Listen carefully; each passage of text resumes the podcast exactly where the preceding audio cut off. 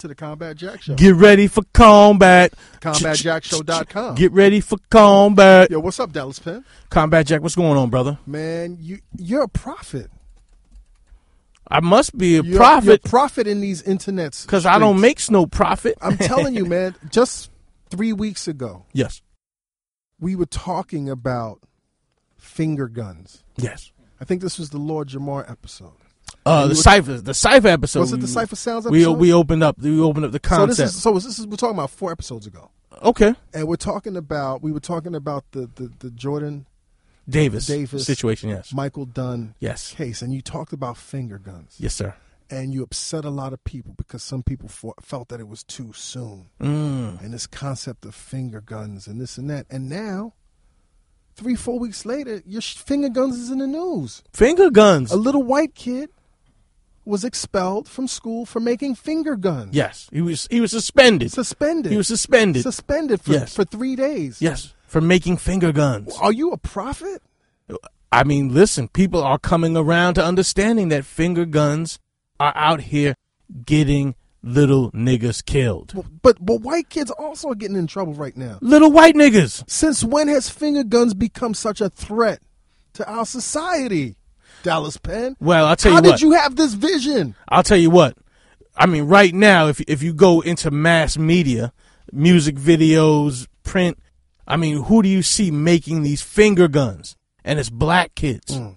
So if I want to protect my white kids, if I want to protect my white youth, mm. my white flowers, I cannot let them do the things that the jigs do. But we've been doing finger guns since guns were invented.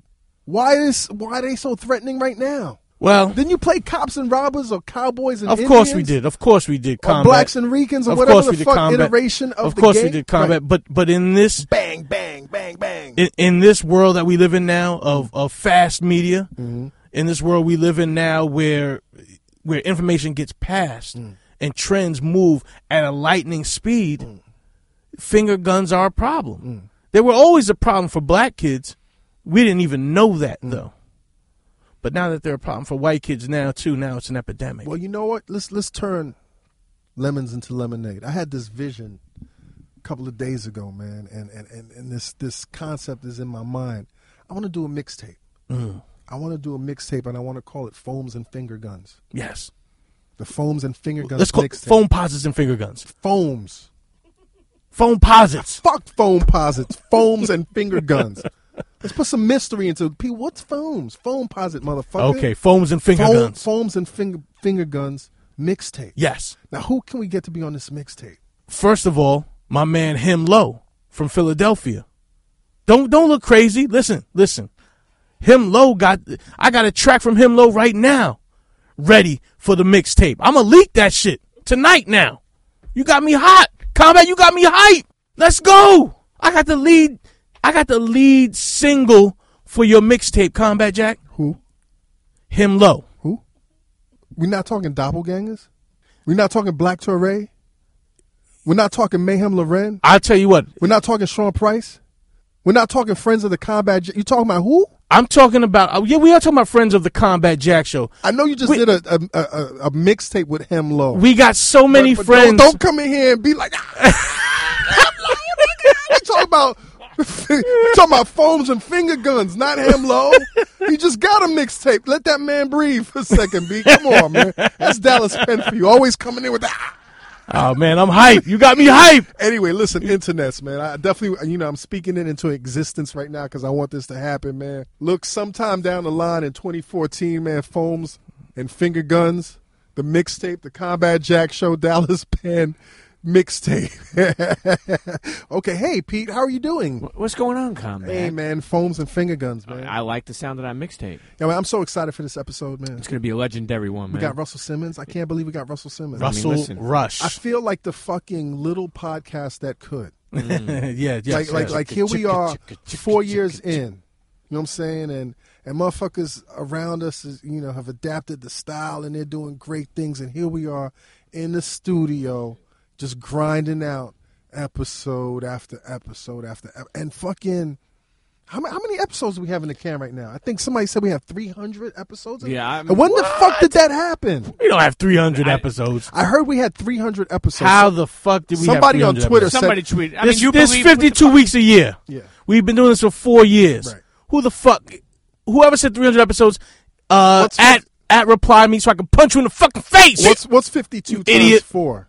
52 times four is not 300. Yo, It's you know what? 100 Internet. 208. Fuck your dreams. We got 300. We got 300 episodes out there. Listen, fucking man, um, idiot. let's get to this episode, man, because we got. I hear that Russell's in the lobby. Um, some people are asking me why I went out at Steve Stoute last week. Listen, guys, I if you know my my work, you know that when I was blogging, I wrote about specific instances that I experienced in the music industry. I never went at it anybody. I just talked about real life experiences. Um, I thought last week was very apropos because the Tanning of America came out. I liked the show, even though that story has been told over and over and over again. I liked it. I wanted Steve to come in. I called Steve. Steve, I, he they hit me with the his schedule is prohibitive. Mm. I don't know what the fuck that means, other than we're not fucking with you. No, I no, whole, Steve he, he was probably looking for a scarf. I called Steve directly, and when he didn't respond, I was like, you know what? I've been sitting on this story for years. Mm. I never told this story. It's, it's it's it's just timely that I told. I don't mean any ill intention. You know what I'm saying? If Scarf, I mean, if if if Steve Stoute took offense by this, then you know what I'm saying, yo, man up, dude. You know what I'm saying? If you took offense, come on the show. Let's talk about this. Give me a firm handshake, no scarf hands on. Shit. Nah. Let's build this shit. Man. I don't ever want to throw anybody under the bus. What I talk is facts. I enjoyed the story combat because it's emblematic, not just of a particular person, Right. Word of the day. but of the industry itself. Mm. And how, you know, people talk about fake smiles, but worse than a fake smile It's a fake- fake handshake. is a fake handshake. hug.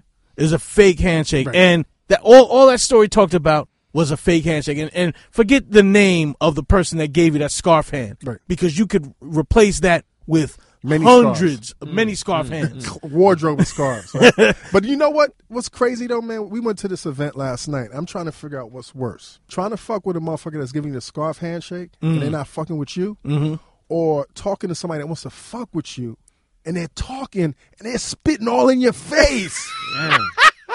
we was talking to my man last night. He just kept spitting in my face. and they don't know how to cover their mouth. And I was I was trying to Oh, give him like horrible. the wiping my. I just had to. That move, is I, I had to give That him the scarf hands. That that's one of those instances, internets where you in the I have club the scarf hands. and, and the music is loud, and when the music is loud, you got to talk a little louder, you know, just to to ex- express yourself. Listen, my but you got to cover your mouth. Listen, my nigga, last night I Put your you hand in front of your mouth. Yo, if you think I'm a hypocrite, I'm really sorry, man. You know who you are. I gave you the scarf hand handshake because you was spitting on my face, man. that shit, yo. I, I, I'm becoming more of a germaphobe the older I get. I hate people And spitting on my face. It was you was spitting in my face too last night. I was drunk. I was fucking twisted. Yo, you was spitting in my face. Yo. hot breath. I was like, I'm Yo, out. they had the best hors d'oeuvres. I had Yo, to sit in the corner for a while. I was I sat Scallops, in the corner and I just looked on Twitter and I was fucking anti-social, man. Because I can't. That's the next shit I can't stand right now is a spit face. Mm. Anyway, I was twisted. we got one question. Uh, dear Combat Jack, I'm an MC from Bed-Stuy, Brooklyn, and I work in public policy slash economic development. My first question is to ask if you have any kind of internships available. No. I don't mean to say it like that, but no, we don't have any internships available. This is still a very organic process, a, a very organic operation. Um, we have a lot of hands on deck. We have a lot of capable, peop- capable Ayo. people, capable Good- good people ayo. on deck. Now, if you have any ideas that you want to incorporate into the Combat Jack Show, I'm definitely very open. And if you have your ideas, you will own your ideas. And if you can implement them, and if you come to the table, you know, to the, hit the ground running, then we definitely could use you. But we don't just have any blanket internship. so I'm sorry about that. Uh, my second question is why do you think New York MCs have not touched on gentrification, poverty, the education system, and things that are currently affecting the youth and the people of NYC? Most of the MCs still rap about drugs and making money, but the fact is that's not true for the majority of the urban people in the city. You know what? And this is cordially Ray Shears, aka Verve Ray. Verve Ray. Thanks for your for your for your question. I can't speak on. I'm not an MC. I don't know why MCs write about what they write write about. Mm-hmm. I know there's certain people. I, I I would imagine in this big ass city, in this big ass country, you got people that are actually rapping about the things that that that you want them to hear about, but you're not hearing mm-hmm. them because you know that's not the shit that pops. I'm saying you heard Ebro. If it, if it's if it's not if the bitches don't like it, Right. then they're not playing it. Bitches ain't dancing. You know, I, I know that rapper Ka from from from from from Brownsville. from Brownsville raps about shit like this. You know what mm-hmm. I'm saying? Why don't you check out the rapper Ka? I don't think rappers are not rapping about this. I think you just got to dig in deeper. You know what mm-hmm. I'm saying? It's not sexy. The, the content, I want to hear that shit too, but that content is not sexy in today's market. So you got to dig for it. man. Not not in the radio market, no. Not in the radio market, man, and definitely. I mean, we- I mean, on online, you got to find that shit online. What do you Yeah. think, Dallas? I mean, I d- without without question, I think whatever you want to talk about, whatever you want to hear about, content wise, is out there. Some rapper is doing it. Some rappers doing it. gotta I Is, for is, is, is Himlo doing it?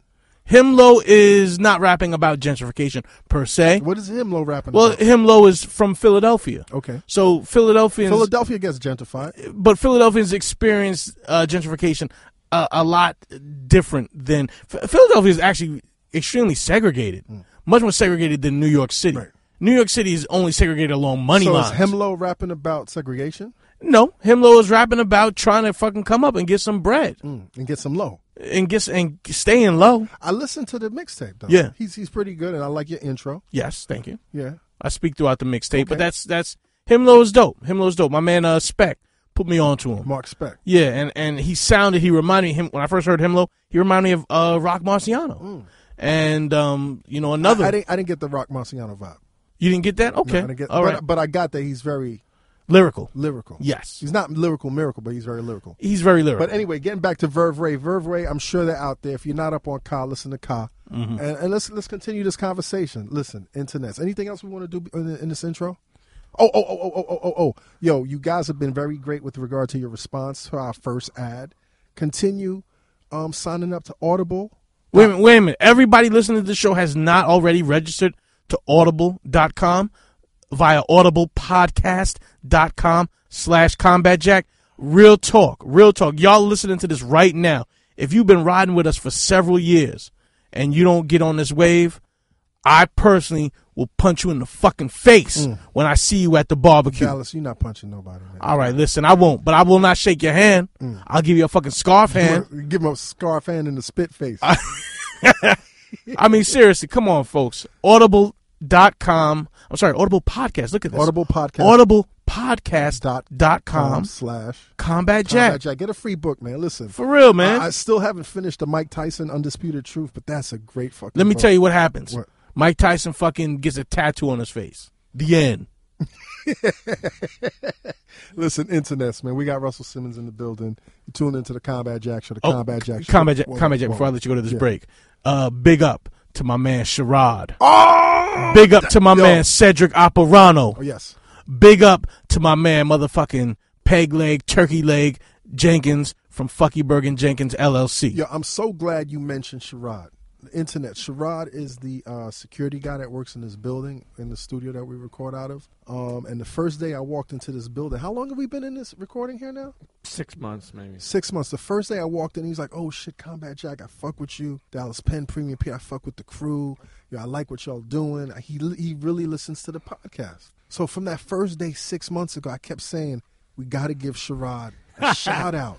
And I see him, I shake his hand, I get in the elevator, and it was like once I got off the floor, this magic cloak would wipe my fucking memories of Sherrod out of my brain. And we would leave here every night, every night that we recorded Dallas Penn. We're like, fuck, we didn't give Sherrod a shout out. So I'm glad you did that, Dallas Penn. Like you're you're you're a fucking prophet, dude. Foams and finger guns. Foams Phones and 20 finger guns. I love it. 2014, I yo. love it. I, I'm trying. I'm trying to go from being a prophet to fucking get ma- some ma- profit. making a profit. Yo, That's well, right. well, maybe Russell Simmons can help you in his new book. You know, success through stillness. Let's get let's some profit. Internet, you know what it is. let's see. He Jack is Show. the prophet. CombatJackShow.com. Cheer. F your radio, F your podcast, F your TV show. Yeah.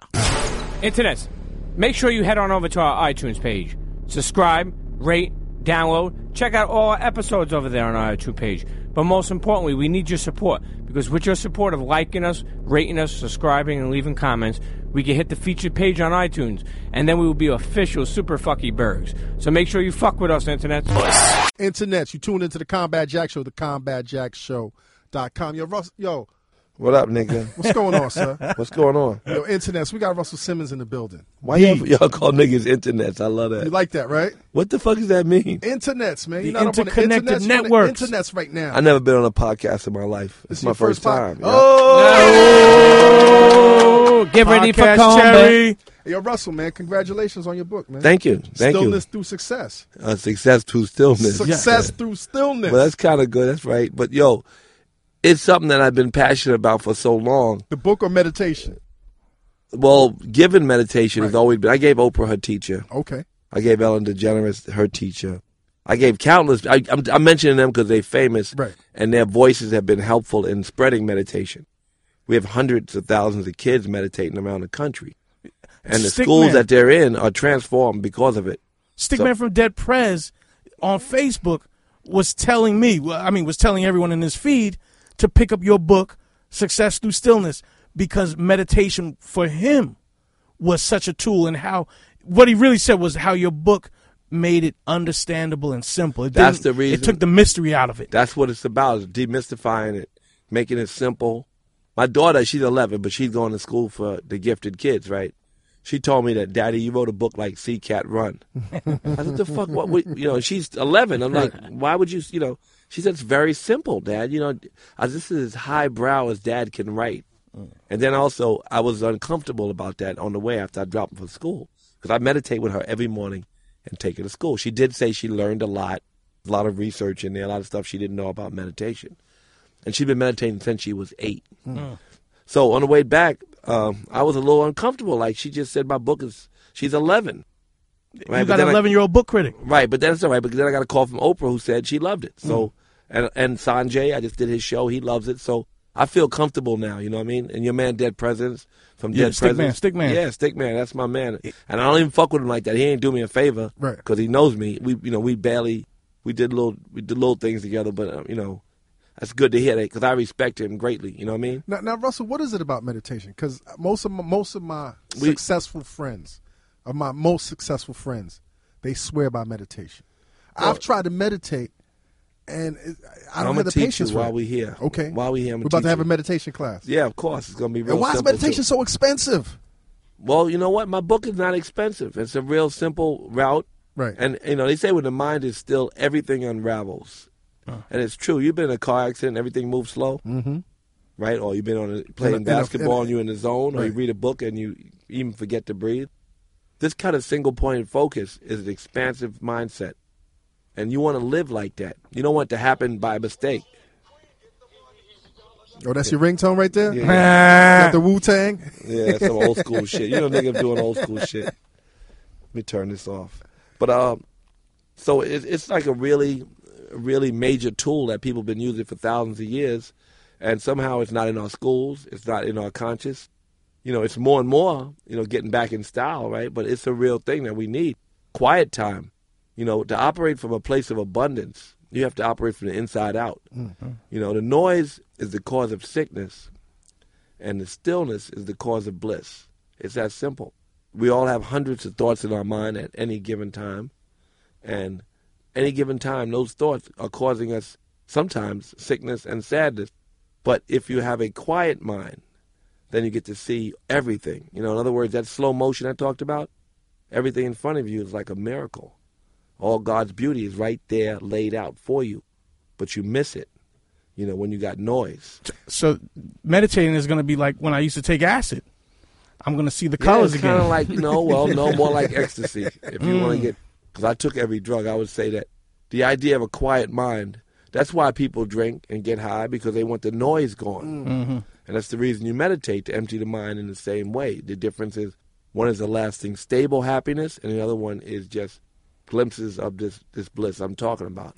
Now, now we were talking earlier, and you were saying that in terms of these kids, these two hundred thousand kids, that that you have Yeah. meditating through the David Lynch Foundation. That's right. that that it's shown market. We got research, crazy in their research. life. Are we talking book. about black kids?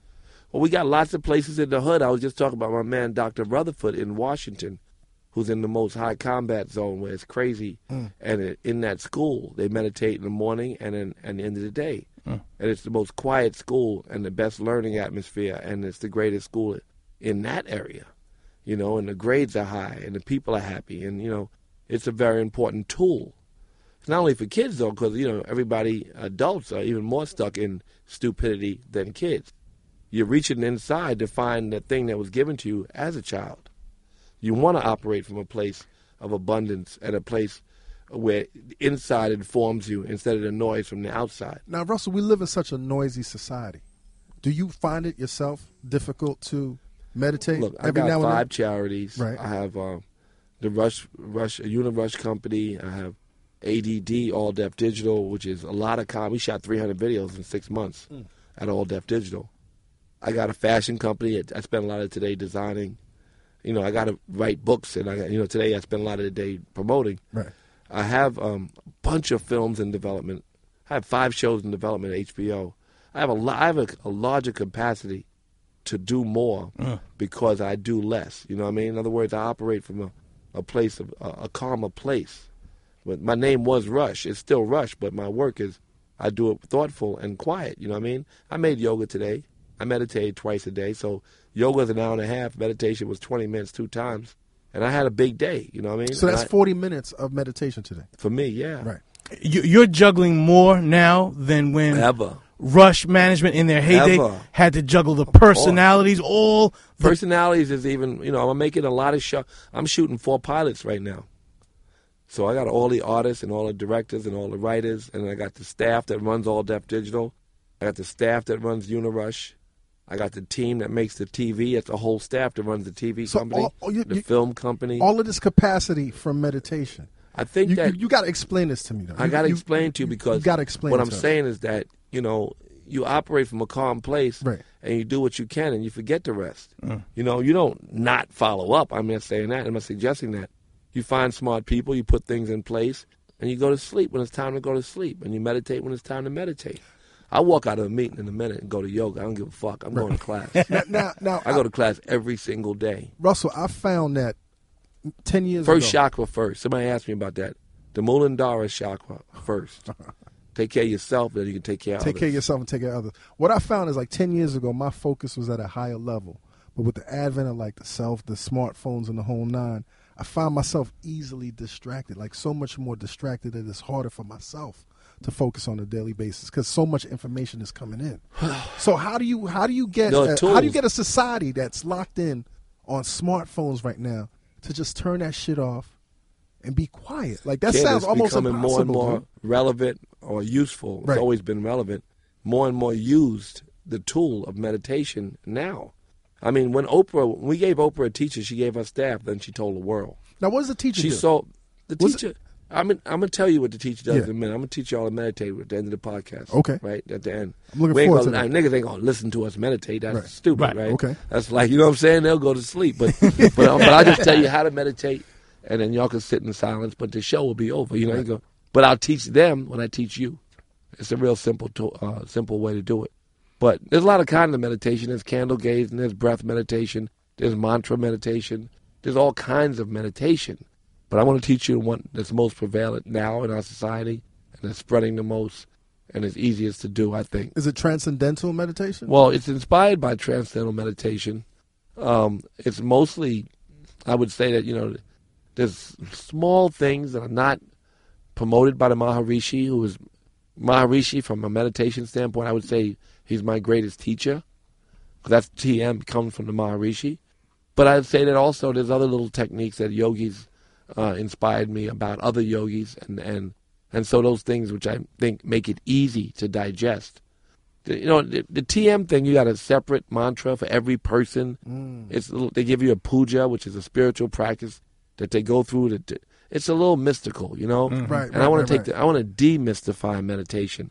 I want to make it easy. It's quiet time. It's not religious. yeah, take that It's- mystical shit out Take from that the hood Fuji niggas. out the game, man. Right. Yeah. None of that's in the, in my book because I don't, you know, even though I'm a yogi, I believe that you could be stuck on stupid. Mm. In other words, when the car crash and everything is moving slow, or when you're in a zone and you can't miss when you're playing basketball, that state of consciousness is known by the Christians as Christ consciousness, mm. by the Buddhists as nirvana, mm-hmm. by the yogis as samadhi, by the Muslims as taqwa. So the prophets all spoke of living in heaven on earth. Mm-hmm. Which And is basically enlightenment. Right, exactly. So I'm not. I don't talk about enlightenment, but you move towards a space where you are more like that than before. Mm-hmm. The idea of being stuck like that, and, and and actually seeing seeing yoga, the physical practice. You smile and breathe in difficult poses. It's a practice, right? So you if it's ujjayi breathing, right?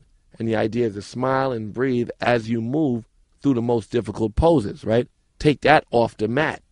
You mm-hmm. know what I mean? That's the idea. Take it off the mat. It's just one of the eight parts of yoga, but in the physical practice, you smile and breathe. But I keep saying practice, because when a nigga's bent up in the wrong way, it's hard to smile. And if he is, he's fronting. Mm-hmm. So when you become enlightened, you do see bliss in a corpse and the sunset. You see it as all God and all perfection. Mm-hmm. This idea is something that requires a bit of faith. I'm not really dealing with faith. I'm dealing with the science of meditation and how we know it helps people. And that's what the book is about. Now you know what's great, man, is is you, you're talking about all this enlightenment and this this this reaching a higher plane and I know you he getting heaven, ready to talk heaven on earth. I know where he's going. You know what I'm saying? And, and I'm feeling that because there's this this this beautiful level of calmness in this studio right now. But as you're talking, you're like nigga this and nigga that, and I'm trying to figure out is there a contradiction between meditation? I don't worry so much and you about talking language. Mm. I don't worry about language. I worry Really? about you chopping up 40 billion animals and and Mm. and it says dominion over the animals, didn't it? And then so you could have 40 billion animals chopped up. The cows farting is twice as responsible for global warming than all the trains, planes, and automobiles put together. Yet we birth or make these cows birth other cows into suffering. We are part. We are we are abusive. It's the worst karmic disaster in the world. And you're worried about me saying the nigga. food chain. You're mm-hmm. saying the food chain is the No, no, cause, he- he's right? he's saying the, the the way we live in our in our There's world. so many In- in unco- our- in our so realm. much unconscious behavior, mm-hmm. and we choose to worry about language. Mm. I mean, I worry about intention. right. Mm-hmm. You know, you know. I'm, I grew up. My father called me. My father became a Black History professor when I got a little older, right? So he educated himself and everything else, right? But he called me nigga so much that when I was 12, I think he pulled me aside and said, "Yo, Russ, your name is Russell.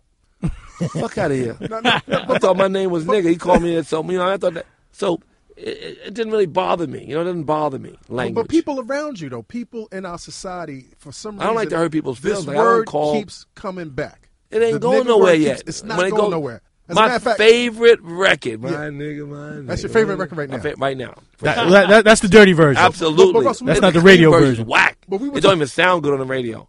My it only hitters. sounds good in the club. Right. But we were talking earlier, hitter. and we were saying that. Stop that playing, we man. Was, we, were you know that record don't sound good on the radio. we were saying that certain words you can't say, though. Like what? Like like faggot. You you can't, can't say that But, but why could you because say nigga? faggot doesn't have any good. There's no my nigga. You don't say my faggot. There's nothing And endearing. There's nothing, endearing, endearing about. about. Is not the mm-hmm. intention. Mm-hmm. There's no there's no good intention in that word. Mm-hmm. You know, no matter when you use it. It's a it. derogatory term. Period. But what about people that argue that nigga is a derogatory term? What's to them? I mean, I'm speaking to you, and I call you my nigga. Are you are you No, uncomfortable? I, I love the word. Like I, I All went right. through my process of wanting to stop the word. it's too And much it- it- work, it's- man. I it's ain't gonna spend my time on that But- shit. but I'ma tell you, I I, spend my time on stopping the prison industrial complex from locking niggas up, Mm. and and I spend a lot of time on that. I spend my time on fighting for gay rights or fighting animal rights or saving the environment or something meaningful. I ain't gonna spend no time on no fucking nigga. Reducing mandatory minimum sentences, all that We shit. We got rid of that. We changed that. Yes. I got the pen. When the governor changed that shit, Yes, he gave me the pen. It's one of the greatest achievements of my life. Niggas came home from jail mm-hmm. because of the work that we did. Some And of them then niggas went need to go and back, did though. it Again. He's stupid. I'm gonna I'm gonna tell you though. But that Russell, was- But, but- locking people up for being diseased, mm-hmm. educating them in criminal behavior, and dumping them back in the hood is not a good practice. It was a practice that was uh, was good for the prison industrial complex, Right. And it's good for them good to for, pay for that business. Pay That's for why I prisons. occupy Wall Street. You know, I, I slept in that park. You know, and I and I, I lots of nights I Yeah, you didn't brought sleep Kanye there. out, right? You brought Yeah, I Kanye brought and Kanye Jay Z and, uh, and Yeah, uh, yeah. I mean, but you know, it's like no, Jay Zuccotti came, Park. But I brought Kanye and I brought a lot of people out there, and you got Russell Brand people. The real truth is, we don't need corporations paying our government. That's fucking stupid. Yeah, it's crazy. How can you have? How can you be? A, is money over people, or are you elected by the people to serve the people? How can you have somebody pay legally bribe your politicians, and call it democracy? It's deeply flawed, and that's what we. That's why we occupy it. You know, and, and um, there's still a lot of work to do on that subject, obviously, and you know we just got to keep hitting away at it. You know what I mean? It's something that we got to stay on. When did you when did you get this activism? I mean, this is my is this a gradual process? Okay. The same one who called me nigga Mm-hmm. all the motherfucking time. He's an activist and very, very conscious person. You Did know? he take you to events? Yeah, he got arrested right in front of me, Where? standing in front of a bulldozer at a civil rights rally. Hmm. You know, so my father really inspired me a lot. My my older brother is also an artist, but as a conscious person, and um, you know, as a yogi, I really became more conscious because this is why we talk about meditation, so you can sit still and decide what you want to do. Like I'm not fucking, I'm not part of that chopping up 40 billion animals. I don't want to do that. Or I'm not part of, you know, I'm not okay with this war. I don't care what they all say. I don't say it, you know. So I'm going to protest. Or, you know, you get to make your own decisions and you do things that are more from your heart. You got even the Buddha said, check for yourself. Fuck what the preachers say, or what the rabbi or the monk says. You have to look in your heart and make sure it works for you. And inside of you is all of what the scripture can give you anyway. Mm-hmm. Yo, Russell, man, let's go back, man, because because because you taking us so far in, in, in, in, into the sky right now. Where we going then? I want to go back, man. I want to go back to, to to you created a business that didn't exist. You created an industry in a sense that didn't exist in your lifetime, and I'm talking about Financial service? No, I'm talking about. you know them niggas wasn't doing this. I'm talking about Chase this- Manhattan and American Express, and them niggas wasn't around when we started RushCard. So they. Bit I like saying shit. that 'cause so I- they bit your shit. They bit the. That's all right. I, I've been supposed exact- to. They gave me look. They stole all my ideas. And every time they get a new idea, I steal it immediately. Mm. It's a competitive industry. you're a legend on so many different levels, but the the I think our audience most identifies with you in terms of this industry of music. Yeah, yeah, hip hop. That you I know. I was just fucking with you, but That I, but I wanted to say the thing dude. about financial Like- service like- because it's something that You I, you know, that they always talk about I put my name on something. I ain't put my name on it, niggas. Y'all took, put your name on my shit. you know, I see the financial service industry writes that. You know that I, I'm, I'm a celebrity. Uh, no, fuck out of here. I created industry. I didn't. I didn't and I'm not ego. I'm just saying that one thing. I just want to share that You with y'all niggas because you want to clear it up. Clear that up. Russell, you grew up in Hollis. Yes. When you when you were growing up, you lived in a nice neighborhood. It was Hollis, you know, it was gentrified. But it was gentrified. Niggas came and the white people left. White Is that gentrified? Is that and, the same and, thing? And as you was growing, up. They left up, instantly minute I got there. and as you was Danny growing, White Boy stayed behind. And nigga's name was Danny White Boy. Danny, so Danny think White, about it. Danny White Boy. Right. That was his nickname. Of course. So when you were growing up in Hollis, Because he's the only white person in the neighborhood. you saw your neighborhood My- change. Yeah, of course. Hollis, Hollis Avenue, my corner was the number one. Larry Lucas was on my corner. Mm. It was the number one heroin block in Queen. It destroyed the whole neighborhood. Was there a lot of violence at that time? Yeah, I was in a gang, Seven Immortals. You mm. know, I came Now, up. why did you join the gang? Because this niggas are stupid. You know why? Fuck, I don't know why niggas How- join how- gangs. how old if were they you? ain't forced to. I ain't 13, 14. 13, right. Yeah, Seven Immortals. Seven Immortals. Young Immortals, Now- then Immortals. Now, But you got you got the, when you I got got the older, dope I- jacket. old enough to get, yeah, I had the jacket. This, you know, that the, the old school shit, the Yeah, yeah, seven yeah, yeah, yeah. in the middle, and the Immortals, seven, the written war- seven, warrior seven. shit, that yeah, yeah, shit. all that. That's what we had. Right. We to- I'm gonna tell you though, when we was the young Immortals, I remember we went to Coney Island, and we, you know, we had our colors and shit. We was, you know, bullying. what was the people colors? that. Seven Immortals, the seven. They call them colors, like the the jackets that you paint the Colors. With the sleeves cut yes. off? Right, yeah, sleeves cut off, all that, seven of them. So we was at I remember when we seen the black spades and them niggas was much older than us and, and they was what they called um the fuck they had a name for them niggas that didn't wash. The whole thing was they couldn't wash. They was It called was like something. pledging or some shit. It was a pledge, yeah. They couldn't. Walk. They was the scariest niggas I ever seen in my life. Mm. and we we carrying our jackets around, and everybody scattered. Bitch ass niggas that we were. We got on the ah. subway, went home. Them motherfuckers were so scary. They were older. they murdered niggas like very regularly. You know, we wasn't real murderers. And they ate In fact, they killed a nigga who was with us, a, mm. a, a black spade, and hung his colors in the park.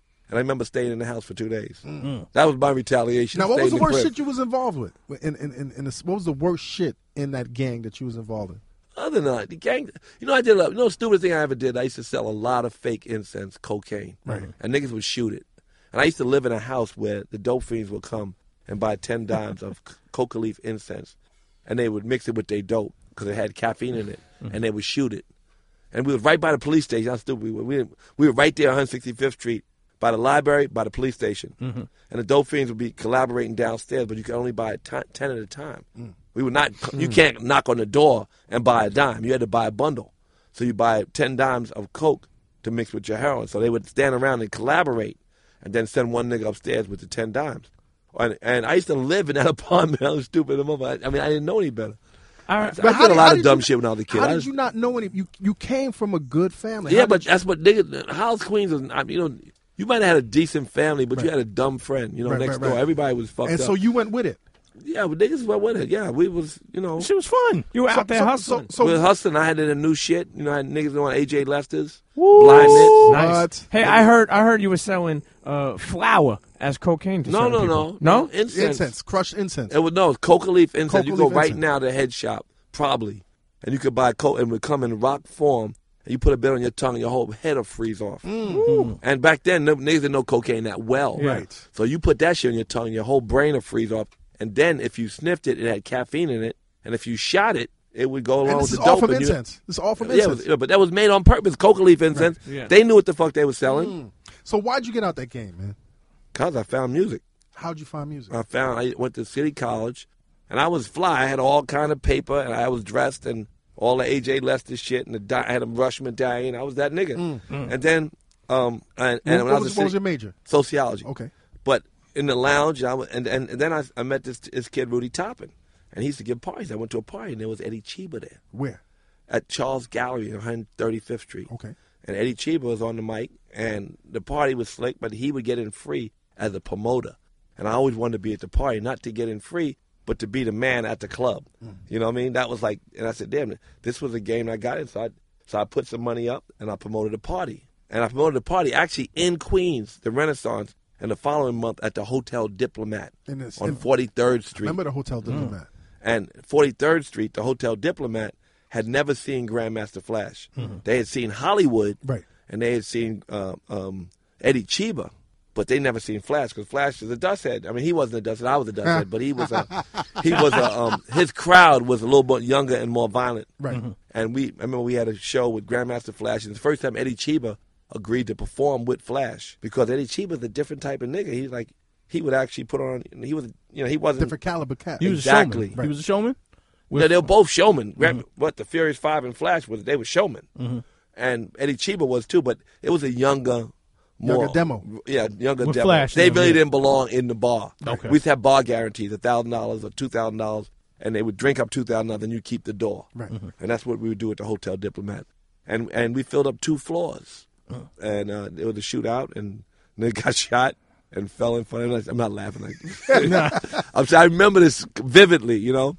And not, the next day was no no no papers or nothing. So he got up and went left, obviously. But I had the box with the money. And I Yeah, never that was when that cats story. got shot and they and they left. And they they made it home. Yeah, like- made home. I guess. Yo, but Russell, man, what was 22. your first? Like, uh, walk us through your. First, I don't know why we talking about this. We should be talking about spiritual we, matters. we, we going through and all yoga. that shit, but this is what we do here. You know what I'm saying? But We should be talking talk, about yo, it. It- it's us it's your journey too. It's give your us- journey. Give us your spiritual experience on when you first experienced hip hop. I just want you to walk us through. Watching Eddie Cheeba and Charles Par- Charles Gallery was amazing.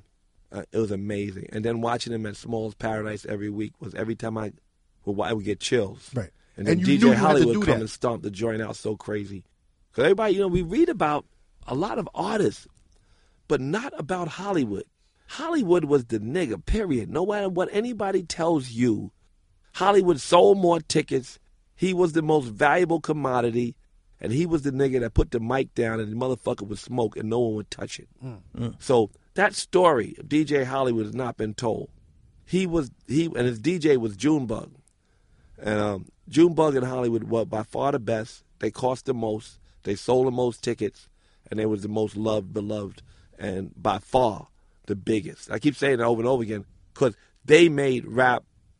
They brought rap to the point where it was rap records, and Hollywood. Um, he was the greatest. You know, Oh, still, I mean, they just had to. You had to record Hollywood. He was just so dope. He was that just so nigga, ill. right now, mama in your neighborhood. Yes, once again, it's the Hollywood. Now I work pretty hard, but before I quit, I want to give you some more of this Hollywood shit. Said I walk around without a care, spend money like a millionaire. You see, I'm the man with the funky beat, so good like sex every day of the week. And when I get to heaven, I want you to know I'm taking hi-fi and stereo. Come on! Man, that motherfucker, man. you know what I mean? He Yo, was that Russell nigga. is smiling and, right and, now. And he was that great. Nobody could tell me. Mm-hmm. And you know, and also, I mean, there was a lot of great rappers. Right. You know, we can't act like, you know, uh, Melle Mel and all them niggas Caz and them great. wasn't Caz- great, yeah, but right. they, but they, they, no niggas ever, ever fix their face say they was Hollywood. Mm. So that's a funny thing because we don't talk about him he didn't celebrate himself. You know, he's got a memoir now. He told me about. You know, and I I, I made sure VH1 honored him. But I wish, in fact, another nigga bought my book. A third time, they want to make my movie. Uh, the guy who made Moneyball, who also made the Facebook movie, Michael DeLuca. And so, if that story is told, it's a coming of age of hip hop, then there will be a Hollywood. You know, and and uh, another movie I want to make. is I'm making a lot of movies right now. That's Uh, nice, uh, man. The Fever, Sal Abatiello. He brought all the niggas I'm talking about out the hood and put them in a club. Right. Mhm. Like you could not put Flash in a, car, a club with a bar, Right. but he did. So he brought the street. he to the- brought everybody out of the park. exactly off the Into- corner. into he the made fever. the disco fever. Mm-hmm. And Hollywood had played played there lots of nights too. Mm-hmm. But you know, Sal's story is great. The story I think that we're going to tell is about Junebug, Hollywood's DJ, because Junebug was a great DJ. He was the best DJ, and he worked. He was the house DJ, Mm-hmm. and then Junebug would always have the cocaine. Mm-hmm. But little bits, you know, like you buy a hundred dollars of cocaine. He give you a half a quarter. Mm-hmm. You buy fifty dollars of cocaine, he give you a hundred dollars of coke. He, didn't give a Cocaine, fuck. he was, he was nice to everybody. Back then, cocaine was, you know, it was all It was niggas wanted acceptable. was I mean, cocaine and pussy, right? so this nigga would give us the most coke. He was the most well loved. Everybody loved him, and then he got murked, mm-hmm. and that's like we all lost our innocence that next morning because they tied him up and brutally cut. He might had some bricks coming or something. Fuck. They killed him and some other people who was close to us, and the next morning we were all because that was Sal's best friend. Right. Mm-hmm. Sal's like Casablanca, mm-hmm. the Italian guy, made guy, ran the club. He hung out with a nigga Crazy Eddie, who was known to have murdered many, many people. Mm. And Crazy Eddie was Sal's man, and he held that club down. Right. You know, it was not I mean no murders and nothing. Well, there were murders in the club, but nobody we cared about. they kill people and drag them off the floor, and we we stop dancing for a bit, Yeah. and then we get back to dancing. But The at, Fever was a really, um, you know, you see the image of it in the in the Krush Groove. Anybody seen yeah, Krush yeah, Groove? yeah, of course. That's exactly what it looked mm. like. And mm. Sal is Sal. He played mm. himself. yeah, yeah. So, but Russ, at this time, you're you're caught up in the in the wave. You're caught up in the culture, but you're also focused on money. No, No, it's focused on music. You know, I loved it. I mean, Junebug made "You Got to Believe" for Starski, or I think David D made. He made "Games People Play." He made some hip hop records. He remixed "Heartbeat," made "Heartbeat" sound the way it sound. He was like a really talented person, and he got murked, and that was a serious, you know, infringement on everybody's spirit. You know, but I was caught up on the music, Right. And I loved. I mean, loved fucking with you know Kurtis Blow. Finally getting a record out. All that was like a dream. T- Tell me You about Combat. You were telling me tonight, Kurtis Blow, first dude signed to a major. you were managing him, and Yeah, he was yeah. the first We rapper. him. I'm gonna tell you how we got him signed. Yeah. We had a record called Christmas Rapping. It was on the which shelf was when Rappers huge. Delight came out. That record was huge. when Rappers Delight came out, we had Christmas Rapping on the shelf. But we started promoting in the clubs, and it was getting real hot in the clubs. Niggas wouldn't play. There was either punk rockers or niggas in the Bronx. Mm. You know, the, the, the, the Leviticus and Pegasus and all the Leviticus. little Bushies clubs. Nah, all- they- they, wouldn't even fuck with that- no rap niggas. that niggas. disco shit, they They wouldn't even. Them niggas was completely. That's what I used to hate. I used to hate the niggas in the record bins. They'd have clutch bags and little gator shoes with no motherfucking socks on. Scarf handshakes. Yeah, all them type of niggas, you know. And they and they hated us because we reminded them of the truth. Mm-hmm. So we got around them, and there's a guy named Bill Haywood, God bless him, he checked out. He was an amazing executive. He started giving me records to promote when Kurtis Blow's Christmas rapping. Christmas rapping, let me tell you the story though. We put a fake order number on it, and the British A&R director said, "What is this record they're ordering?" and he reached around the niggas and signed Kurtis Blow, a British guy mm. from mm. England, signed Kurtis Blow to the American company. Mm. But then the executive in charge, Bill Haywood, took a liking to me. Right. I used to come to his office, and I used to be high, and I used to look all scraggly. And Would he you be high me. on? Oh, you be on that dust. I used to smoke a lot of water. right. I was a waterhead. I used to smoke water. I sniffed Wet. a lot too, though. You know, I, because everybody's sniffing, but I mean, up. I, but I smoked a lot of water. But I, to- but I, mean, I wouldn't go to his office like complete. He was like the top nigga in charge. And um, black come music down. at the time was not playing nowhere. Right. All the black music, I'd get like Gap Band Burn Rubber, Mm-hmm. and I'd get it on the radio after it was number one for eight weeks. You had, and the only way to get a record on the radio was to go to the gay clubs. Mm-hmm. You had to go to the Paradise Garage, Yes. the Loft, all those. There's like there was many of them, uh, the Underground. Uh, there's many of them, and there was many DJs, and those reporting DJs added up to you know finality, you know, the chart. And Frankie Crocker would stand over Larry Levan in the Paradise Garage, and one day, Larry Levan, who had a crush on Davy D, played Christmas rapping. In the next- garage.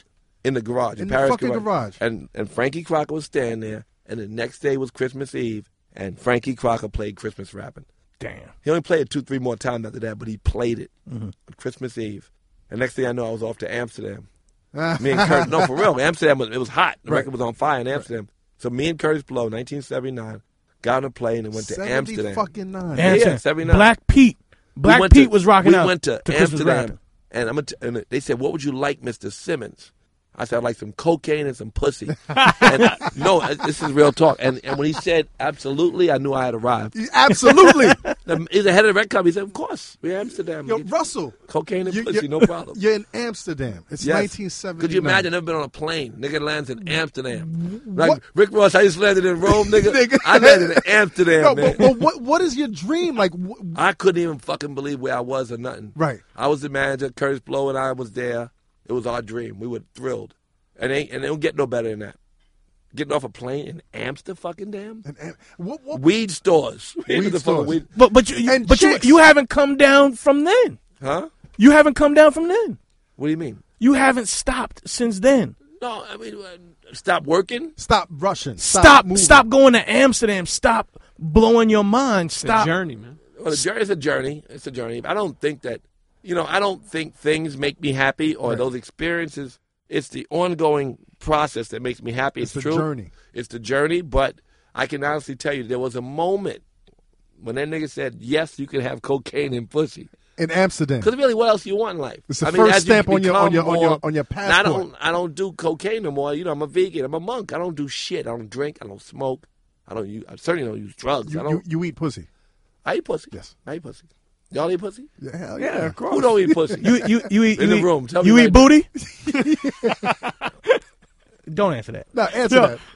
um, I'm stuttering and shit. Every, sometimes your tongue slips. It's a it, It's a You know, Yeah. you know what I'm saying? Russell Rush ain't never Russell Rush ain't never been at a loss for words Russell- ever. Russell, No, I'm Russell, saying it's not something you really talk about on the radio, right? Nah, Eating ass. Now this right? this is on this is on the internet. I internet. like my ass licked. I tell you that. Uh, Who don't- who don't cheers to that. I'm not asking for too much. Cheers to that. Not My balls in my ass. comment. I'll tell you one thing. All that you do for the kids? Fuck yeah. That's what I'm saying. Fuck yeah. Exactly. right. Yo, Russell, I consider you a supermodel connoisseur. I want to call you like the Black Hugh Hefner. Oh shit! You know, like well, all I want to know, all I want to know is old too, though, all, all this time, Uh-huh. who is the most beautiful? Give, give me three most beautiful so supermodels in the different, man. world, man. also different. You, You- know, you last got night at any? my party, you see that girl Flaviana? She's black African. You seen her? Yeah, yeah, yeah, She- yeah. yeah. yeah. I, I found her. I thought that was Lupita at first. No, but she, no, it looks like Lupita, but she's she's pretty Lupita. Yeah, she's cuter. And when I met her, she was bald headed, and she was just like 22 years old. She just got, she just won the Miss uh, Tanzania, and she's so fucking beautiful. She's so beautiful, and you know, and and she's an example. And, and Miss Universe, I dated her. She's really beautiful. Yeah. Because the niggas, I, I, I can go through Noémie Lenoir. Remember the French girl Noémie Lenoir? She's very beautiful. Portia was beautiful. I'm just gonna mention all black girls because they say I don't like black girls. You know, I'm gonna keep going You for do hours like black- you about do black like girls. black girls. Of course, Right. I like I like Asian girls. When like Veronica black Webb was I like hot? Swedish girls. I like motherfucking, you know, Dutch girls. I like motherfucking West Indian, East Indian. Russell, I like, you know, I like. Don't we like, you know, we like Some of the- whatever's hot. Russell, and somebody, and I don't like girls. I don't like girls who who who wear fur. If I can help it, please. If you can wear it, don't wear it around anti-fur. me. Mm. Anti-fur. Of course. Okay. I don't like. You know they do the fur. They rip the skin off animals while they're alive in Ah. many cases. That way the fur shines. Mm. It's horrible. I, but I don't mean it that way. I mean people who are aware or conscious of the suffering they cause and they continue to cause it. They don't really stick with me. You know, and I, and I really- can't fuck with that. not, and I don't, and I, and I, and I always end up with people who are like-minded in many ways. The girl I've been seeing lately, I met. Uh, she, she's an older woman too, Shannon Elizabeth. I was seeing her. We're still real close. We never was like that's not my woman, but we've we've been public. We've been out a lot together. Hold Holding hands. Yeah, we've been out, we've been seen together, you know, different places. Though I met her in animal rights uh, thing. You know, I used to, but first of all, I seen her in American Pie. I was like, oh shit, right? Yeah. But then I finally met her. She's a grown, she's a grown woman now, right? She's still got this, you know, she's still almost like she was in that movie. She's pretty. Yeah. But what she really is is an animal rights activist and a very compassionate, sweet person. You know, and that's what I, you know, and she don't smoke. She don't use drugs. Mm. She don't. She don't drink. So is it She's animal lot like me. Animal Ru- rights is Russell, Russell, where, where do you cruise with chicks? Whole Foods? Huh? Where do, where do you cruise for, Oh, for I bros? live in man? Hollywood and I live in fashion. Okay, so no Whole Foods then. I don't Well, a regular nigga like no, me. No pedestrian shit, Dallas. Yeah, man. Dallas. I'm thinking, but chicks in Whole Foods eat organic. cucumbers. Russell's looking at Lee. I'm looking. I know how he's thinking. Do they eat ass? Is what you want to know, right? Yo, Russell. We, we've built to that. Yo, Russell, how do you get from Kurtis Blow Mm. and Mercury Mm-hmm. to fucking You remember his Mercury Records? You remember Mercury Records, man? Of course, yeah. First rapper ever signed Right. to a major label. That's right, Yeah. How do you fucking build an empire that is Def Jam? You go to work every day, keep your head down, and enjoy your work. Right. You know, the process was beautiful. But what's if the you pro- like- in it? like, what is the process? people process? get sometimes the process. The you go to process, like- like, every take- day and you take us to- through those. As a manager, you do your best to give the artist every opportunity possible. Are you thinking Even at the label moment as you're when they managing wanted to make a movie, I had to figure out how to get them a movie made. It wasn't oh, can I make my life story? You know, and could I get you know? You know the problem at Krush Groove because Blair would play me. Which was Excuse whack. me, and you remember that? Yeah, well, He's not whack, but that was whack. yeah, but it was a problem for me every place I went because back then, like I don't look as fucked up as I look back then. Or you looking fucked up back then, man. Back then, I had a bald spot. You know what I'm saying? I was high all the time. Crazy I had a pot beard. belly. I looked nutty. You was being and they had Blair would play me. So every place I went, they were like, "Who the fuck is this nigga?" They looking for Blair Underwood. you know, it was terrible. I couldn't get laid for. You know what I'm saying, but I, on the, but on the real, like when when a girl knew me, I remember like Shari Headley came sneaking around looking for Blair, Mm. and I scooped up. So I knew that even though he was a pretty nigga, I still had my shit in order. You know what I mean? Of course. And so Shari Headley, I remember that, and Blair Underwood. Um, I had a big crush on her. She left me and went out with Eddie Murphy. And, Uh. she was in Coming to America. Yeah, yeah, yeah. You couldn't, you couldn't, you, motherfucking could, you heart. couldn't fuck with Eddie Murphy. No, fuck no. Just like Blair couldn't fuck with me. You know what I mean? But she, but, But- but that- I don't but know if Blair gave that's- a fuck. that's I don't know Blair that- even gave a fuck. He because he was a pretty motherfucker. Th- This, this is the question that. Combat is really trying to, to, to spool out. What are you trying to get to? How do you juggle all of the acts? I mean, is this really your, you're built I for the service of your act. artist? I loved every act, and I was in service of the artist. But were you I of that mind state back then? Yeah, I loved the artist. I did anything to try to give the artist opportunity. And, So we're talking and- about Rush Management. We're talking about Rush, Management. We're Management, talking about the Beasties Big Daddy and King LL Cool and J, LL Cool J and Big Eric B. And Rakim Every- and I- Fresh I- Prince and Fearless EPMD Four, and all- all those motherfuckers. Yeah, yeah, yeah. How do you manage them? Well, well, you know, we go to work every day and do our job. You know, Was, wasn't that shit frustrating? No, you know, I like them as people. You know what I mean? I understand. I fucks with artists. And even now in Hollywood, and I got all these. We shot 300 videos in six months. And and now they're all turning to pilots. A lot of those web series are going to be pilots. And and you know, I, I enjoy working with the artists. The directors are a little nutty sometimes in some people's eyes, estimation. You know, um, the the comedians. Um, sometimes people refer to them as more depressed as a group than Right. any other kind of artist, Right, right, right. So I work with a lot of you know all kinds, you know, and I like people. I like artists. Mm-hmm. I love artists, and so I you know I, I kind of get with them, you know. And I, I get in their remember head. years ago, you said, "The bigger the artist, the bigger the headache." Yeah, I think because years ago I probably felt that it mattered. Right. Now I don't give a fuck. What do you mean? What mattered? You know, you do the best you can, and you go to sleep. Right. before yoga, before meditation specifically, I used to think that if you made a bad choice, it was going to stick with you and hurt you forever. Right. But I learned that struggle makes you better. And operating from ease is all you can do. There's nothing else you can do. You know, and, and, and, not, and none of it's going to take away your bliss. None of it can take away your joy unless you give it away. Mm-hmm. So you do the best you can. And you try to you try especially to protect other people. Right. And if you're not so worried, you don't have to protect yourself so much because you ain't really that fearful. People are worried. You make the wrong decision for them, it's hurtful. Were you them. worried? Back then, I used to worry Right. more. You know what I mean? Yeah, I used to worry more.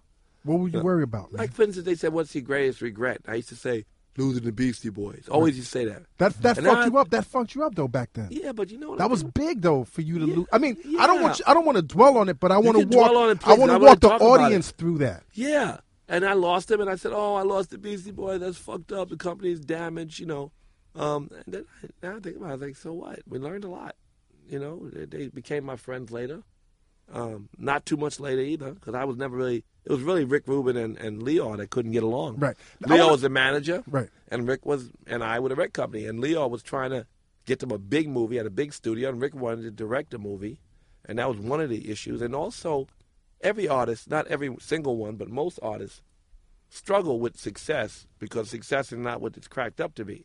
In other words, I always tell you this. I, I mean, I'll tell everybody this that you know, money or success does not make you happy. It Right. mostly makes you sad, Mm-hmm. unless you can manage it. And even then, unless you give it away, it doesn't make you happy. Mm. It ha- does very little for the spirit, if anything at all.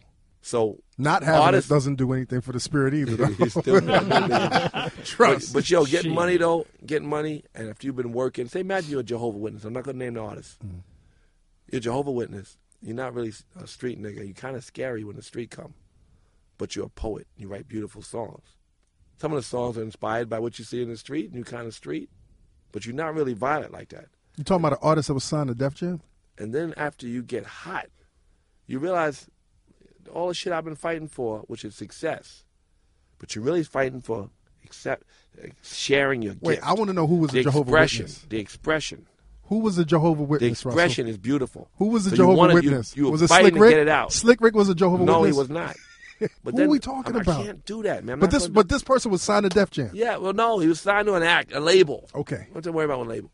But then the minute you get hot, you get your Rolls Royces and your money and all that A shit. Rolex. Does it feel like, damn, this is life? You get sad because you have worked for this and you somehow attach value to that mm. instead of value to your art. Mm-hmm. And your gift was the prayer. The work is the prayer, and the response is just a response. But when you put faith in the response, you drive the Rolls Royce around the corner and you park the motherfucker and say, damn, it don't mean nothing. After that, you can get up and just stick a nigga in the throat with your knife. Mm. You can shoot at a motherfucker. You can do anything. You don't give a fuck. You can get shot at. And you tell me, I don't give a fuck, and you really don't give a fuck. Because you've lost the appreciation of life because you've lost the meaning of life. And the meaning of life was the work itself. This service to give people your art was what made you happy. And then now you got the results of that and you attach value to that. And you're stuck. You rapped about money. Right. You rapped about cars. Now you got money in cars. So what the fuck else? And that happens to almost every single artist. There's these moments of, of um, depression or or at least disenchantment with life because you get the shit you think is valuable. How'd you and handle you your find out it's not valuable. How did you handle your depression then? I didn't go through it. Right. Man, I was high. I don't know. Maybe I missed it. I didn't. You know, I love my work a lot. Right. You know, and um, I I didn't really buy a lot of junk. I didn't buy shit. How did you handle the people that were getting that depression? Because you took a lot of acts and you gave always manage. Always manage them through it. The Beasties went through it especially hard. Mm. The Beastie Boys had a period after their first album was fucking nuts. right. and they were going through a very difficult, difficult time. And Lyor and Rick fighting over them didn't help, and they just had a very, Now- now- very hard time at that time. How was And- that though? And That- we mismanaged them. Right. Because I was young, I mismanaged that process, mm-hmm. and I lost them. How, but how crazy is it? But I learned a lot. I remember I read your autobiography, and you talked about the rift between Lyor and Rick, and you said you were going crazy because your quote unquote Jews were fighting each other. That's a funny thing to say. My Jews were now, now, fighting. now, what, but was that giving you stress? Because here you are trying to build something Well, with these know- people that are very talented and qualified. Yeah. and they're going at it. Well, right it's now. always going to be that. Right. You know, you're always going to have you know obstacles or, or a puzzle to put together in life. The difference is today I view these challenges as just like a puzzle. It's like do your best. Mostly it'll work out, and if it doesn't work out, it still works out. It's always going to work out. You know, and and I always say trust in perfection. It's the idea. It's why we meditate so we can trust in perfection, accept where we are and move forward. Yo, Russell, you get pissed off. Um, not as much. But what do you, what's a, a pissed off Russell do? Like, do you scream at don't do shit? shit. I ain't gonna bust a grape. I ain't But but do you Let did die. you scream at motherfuckers? I used to scream all the time. Yeah. I was like a junior Damon Dash. Why is that funny? I'm serious. I used to yell a lot, just like Dame. I love Dame. Right. I love Dame to this minute. You know, um, I think he's brilliant. Uh, he was he, he had he, he did a lot of great things for this industry. He brought Kanye to Def Poetry. Remember we signed Kanye, and when he brought Kanye, he said, "Russ, this is the nigga right here." So you put it, put him on your comedy, your poetry show. I said, "All right." I didn't even know who he was. I had already signed the contract because Dame said so. You know, so we signed Kanye, and Damon brought him. He brought, you know, when Jay Z signed, he came in. He was the one. He when when when I was doing my clothing company, Damon came to me and said, "How can I distribute my clothes? Who can manufacture?" I took him around the corner, and made a deal with him and the Russians, the Mm. ones who were not supposed to do anything but my company. I gave him my resource, and I moved my company to another company because he couldn't have two companies. Right, but I gave him a break to do it because I really wanted to see more people like him doing it. You know what I mean? And and you know it was a collective that made that movement happen, Right. not one company. Right, right. Um, I saw Damon build Rocawear. I saw Damon build Kanye. I saw Damon work his ass off for Jay Z. I saw him with Dipset. I saw him make that movie. We can't ever front on that movie. I saw the fight, but I saw Damon, for instance, in the fight with Harvey Weinstein and and Bob Weinstein, and I, and I went Which- over which- there which to movie fix we the talking about? problem. Which movie we talking about? I went talking to about? The fix death the of his problem. dynasty. Talking about No, Def- no, no, we're fuck talking about the Woodsman. Oh, the, What state property? The crazy movie, the crazy one. No, the movie about the niggas in Harlem. The Harlem. Oh, movie. paid in full. oh, That's a oh, movie. paid in full. That's a crazy. movie. Yeah. I saw him make that movie Chuck Stone with, with Charles Stone, and talk himself out of his distribution Mm. by yelling at them. I seen that happen. and they were not a, a They not used to Custom. being yelled at. Motherfuckers ain't By anybody, Anybody especially yelling by Harvey black Weinstein. but, but hold on a second, Russ. Do you ever change your voice when you go to the wine scene? Like I feel like I've never seen you not have this voice. I don't. What do you mean? You Like- know what? Hold on, hold on. Daytwan Thomas. I like that guy. Last night at your book, What do you say? he said he's traveled with you, and he's never seen you code switch. He's never seen you change how you talk to anybody. You could be talking to cats from the hood one way, and you talk to some white cats the same way. I I don't. You know. I mean, I like people to understand what I'm saying. Right. I mean, I'm going to say something that they don't understand at all. I mean, I speak. But you I think that's what you were asking, right? Right, Dallas? right. Yeah, I I, don't, I- yeah, I don't. You don't really- switch it up. You, you don't you don't have a Russell White If I talk to Jeffrey and a Russell Black I don't voice. speak a different language, you know. Right. Or if I speak to the rabbi or to the imam or or if I speak to some, you know, I mean, I don't curse a lot, a lot of religious people. Right. I, I, I you know, I went to see the the the, the Grand Mufti of the Palestinian people. I ain't call him a nigga. Right. And I went to see the, the, the chief rabbi of the Israeli people in, in Israel either. I didn't call him no nigga neither. Right. But but Rabbi Schneier, who I work with every day, that's my nigga. That's your nigga. he is the chairman of the World Jewish Congress, but we do work together. Right. Where we get imams and rabbis in 40 countries together. Mm. 40 countries. We have imams speaking in synagogues and rabbis speaking in mosques. And in Israel, we have 30 programs where they have this exchange of pulpits and they promote uh, peace between themselves because the religious people are, are being blamed when the majority of religious people are comfortable and could be made. When I was invited by Shimon Peres to go to Israel to speak at his president's conference, I said, I'm only going if I can promote my program, which I have in 37 countries at the time. He said, Yeah, we have many Indonesian imams. I said, No, nigga. I didn't call him that. Palestinian imams. And they didn't believe we could do it, but we have those programs. And we also had the chief rabbi and the grand mufti. And Shimon Peres agreed. He he had a program with, with with Palestinian and Israeli kids, which I visited. And Shimon Peres is a you know a man who promotes peace, and but he didn't know that our programs would be successful in Israel. Right.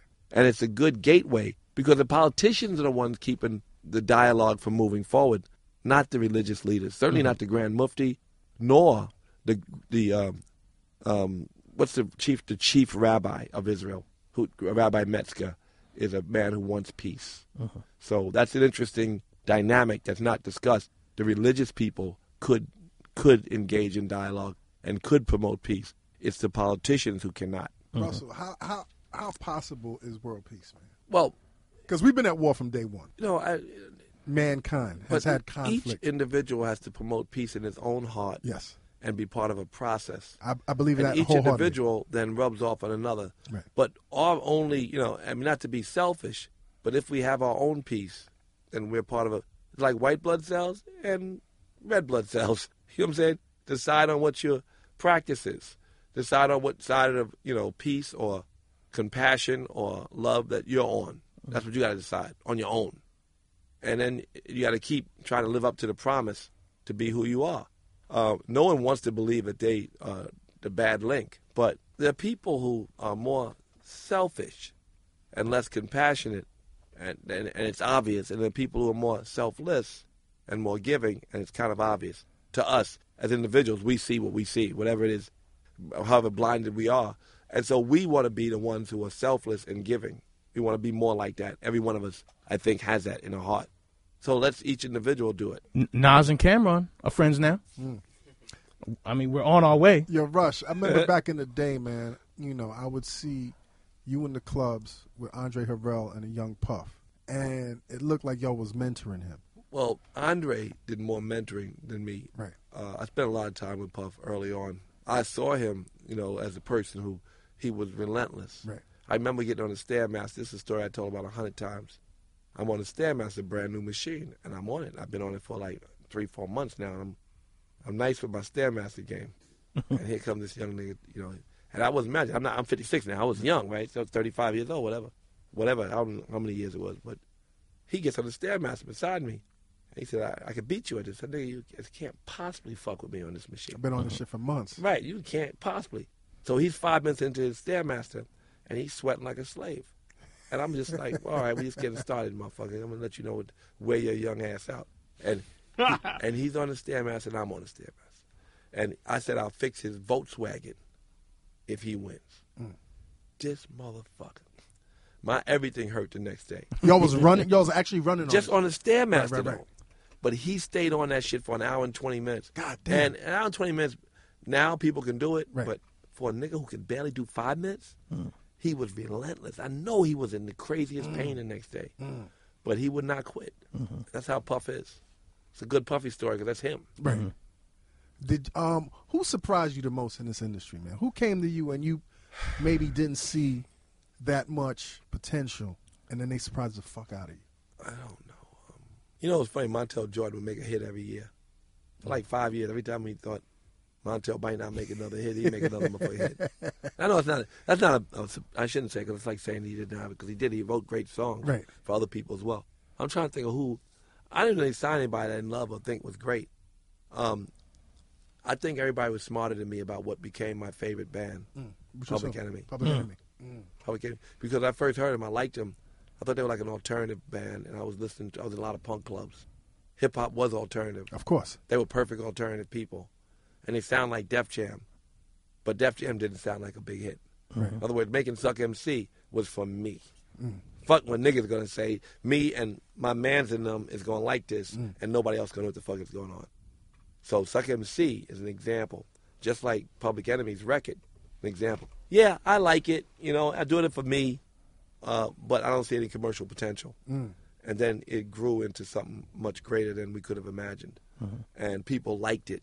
You know, And white Rebel without and a pause. white people liked it. Well, yeah, we yeah, but, but we did that all day long because we really, I, where I got rap played was either the South Bronx, Harlem, or the punk rock clubs. It was the Ritz, the Peppermint Lounge, the Mud Club, Danceteria. Danceteria, Bond These- 45. right? All of the clubs downtown, Mm-hmm. Midtown, niggas hated us, and ain't fuck with us, and so Leviticus and Pegasus and Bentleys. Bentleys. I hated Bentleys.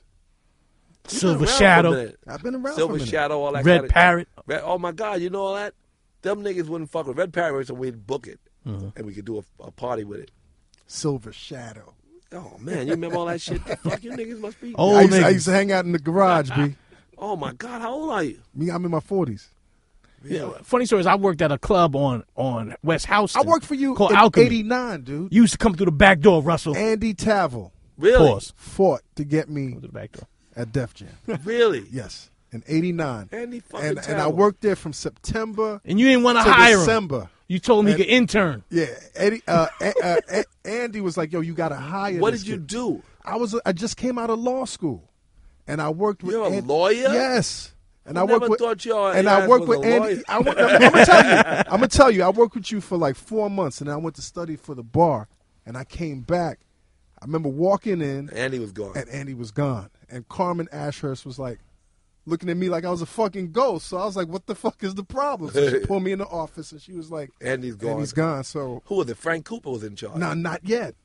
Frank Cooper became. Uh, Not yet. Look at that nigga. Andy was gone, and she was like, "You got to go." So like I worked at Def Jam for four months, That's a funny story. but after those four months, I had Def Jam on the resume, and that's when I started popping. And I represented Jay Z. I went on to represent Jay Z. I did their first deal at, at uh, Priority, so I've been around, man. So, but but this is all thanks to you. And None y'all was y'all was y'all was y'all, always say that. and y'all and y'all was paying me two fifty a week. Jesus. Two fifty. Now the bone I had to pick. That with you, seemed though, like a kind of That's like Job Corps. Yeah. Unless you talk about two hundred and fifty. two hundred and fifty dollars. Right. That's, not- that's kind of low. It was it was low, and Andy was I'll like, "Yo, with you. Russell, you got to pay him. He's a black lawyer." And he was like, "Fuck it, I pay him." That's amazing. Yeah. There's a story right there. Now I'm, I'm gonna tell What you. mean you got history. That's Yeah, funny. as I'm fuck. saying. I remember you had the knee pads in the office. knee pads. You had knee pads For in the office. No, no, you had the knee pads in the office What the that. hell's he talking about? because knee you pads for? hold on, hold on, hold on, hold on. Do a knee pad. Be- because you had a falling out with Arsenio. That's my nigga. No, you had a, a fall. look, you you probably don't remember this shit.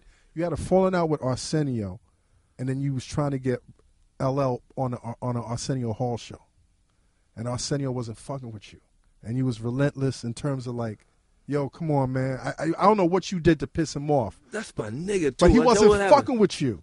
So you went all out, and finally he gave you that shot and put LL on the show, and then I We think talked about it. I was on his show. I think for LL. Christmas, the staff bought you some knee pads That's because real of because of the You don't remember this shit? No. So you threw the knee pads out. That's crazy. I don't even remember that shit. It's so funny though. But I, damn, that's what I'm saying about that water.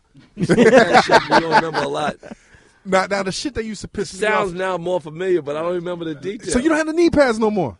No, I don't. You know what I'm saying? no, my brother, I do not. Nah, but- As but- Minister but, uh, Farrakhan said, "No, my brother, I." Do I tell you, the thing that pissed me off the most working at Def Jam is when I worked there when uh, 3rd Bass was was about to pop, what's wrong with them? and you, you we was working towards the the Cactus album, and Serch would be in that fucking office every day. My nigga, this, my nigga, that, and saying that shit all in my face, and I'm an intern, and I couldn't say nothing.